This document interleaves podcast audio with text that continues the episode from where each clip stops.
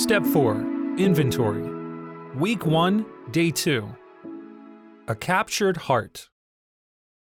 The opening prayer for this lesson is, God, free my heart from the things that I have put before you. God wants to capture your heart. His desire is to be first in your life because He loves you. He wants you to experience fully the eternally abundant life He intended for you.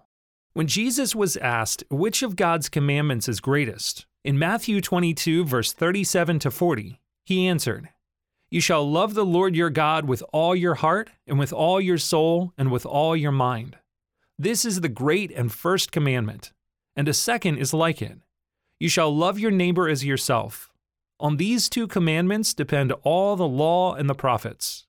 Deuteronomy 6, verse 4 to 6 says, "Hear, O Israel, the Lord our God, the Lord is one. You shall love the Lord your God with all your heart and with all your soul and with all your might. And these words that I command you today shall be on your heart." This quote from Jesus is called the Great Commandment. Christ said it was the same as the first of the 10 commandments. Deuteronomy 5 verse 7 says, "You shall have no other gods before me." This commandment, when joined with love your neighbor as yourself, captured the heart of all God's commands.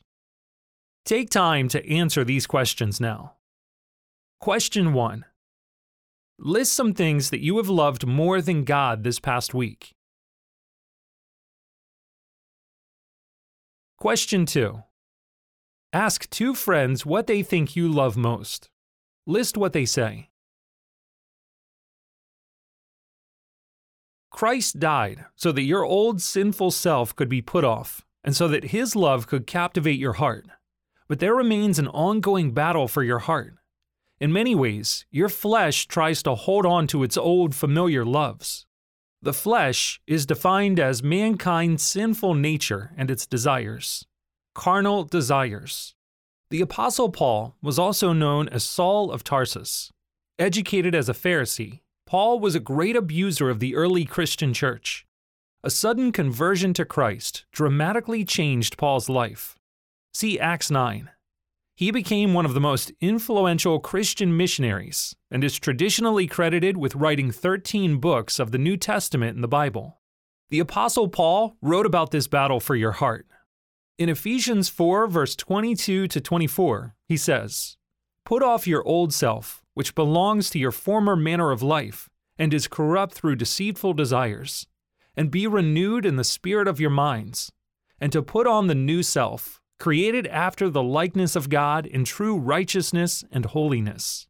2 Corinthians 5, verse 14 to 17 says, "For the love of Christ controls us, because we have concluded this, that one has died for all, therefore all have died.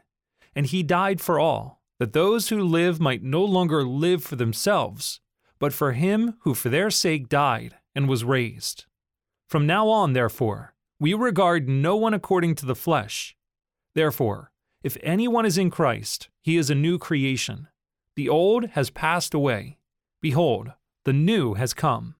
Remember, in step 1, you admitted that brokenness and sinful patterns controlled you. Your old nature is corrupted with deceitful desires. As a new creation, however, you are to put off this old nature and allow the love of Christ to control you instead. Origen said, "What each one honors before all else, what before all things he admires and loves, this for him is God." Your strongest passions often control your thoughts, actions, time, plans, money, etc. Worship is a response to what has captured your heart. If you love and follow the desires of your sinful nature, you will be controlled by them and experience what they produce: pain, brokenness, and death. If you love God and follow the desires of your new nature, you will experience what God produces: eternal life.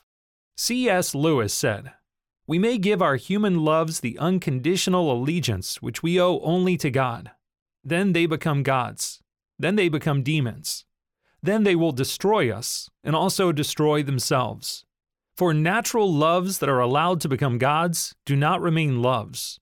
They are still called so, but can become in fact complicated forms of hatred." Even as a creation, you can choose to love the things of this world, Rejecting the Creator for the created was Adam and Eve's problem.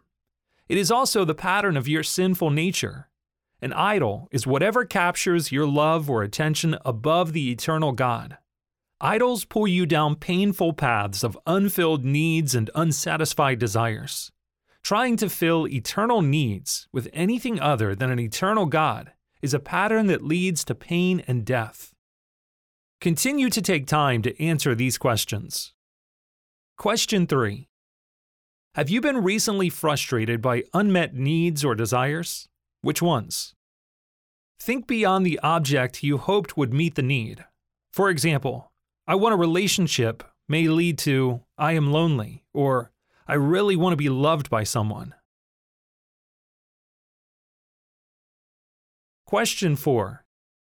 In what ways has an unmet need or desire in question 3 influenced your thoughts, emotions, time, activities, finances, etc.?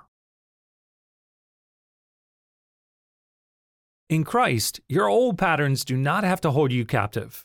The Holy Spirit has written on your heart God's command to love Him with all your heart, soul, mind, and strength.